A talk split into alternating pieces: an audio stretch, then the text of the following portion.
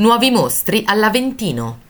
Il nobile nero Giovan Maria Catalan Belmonte viaggia di notte sulla sua Rolls Royce per le strade di Roma, tra una festa e un party al Jackie O, e si trova a soccorrere un uomo in piazzale Ugo La Malfa, sotto al monumento dedicato a Giuseppe Mazzini all'Aventino, che Belmonte scambia per il monumento a Mussolini. Non c'è posto in nessun ospedale e così Belmonte decide di lasciare il ferito di nuovo ai piedi del monumento in piazzale Ugo La Malfa. Il sarcasmo permea la scena e l'intero film. Siamo alla fine degli anni 70, da lì a poco il terrorismo gelerà l'Italia e non solo.